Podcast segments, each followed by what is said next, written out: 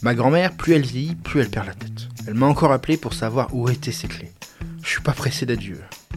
Pas besoin d'être vieux pour perdre des trucs. Regarde-toi, t'appelles bien ta mère pour savoir où sont tes caleçons.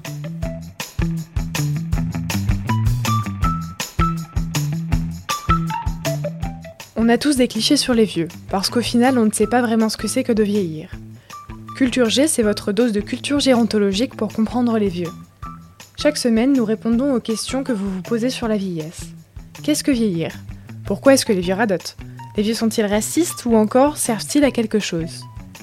Et pour répondre à ces questions, nous nous sommes plongés dans la littérature scientifique. Le résultat, un format court, parfois drôle, souvent impertinent mais toujours intéressant.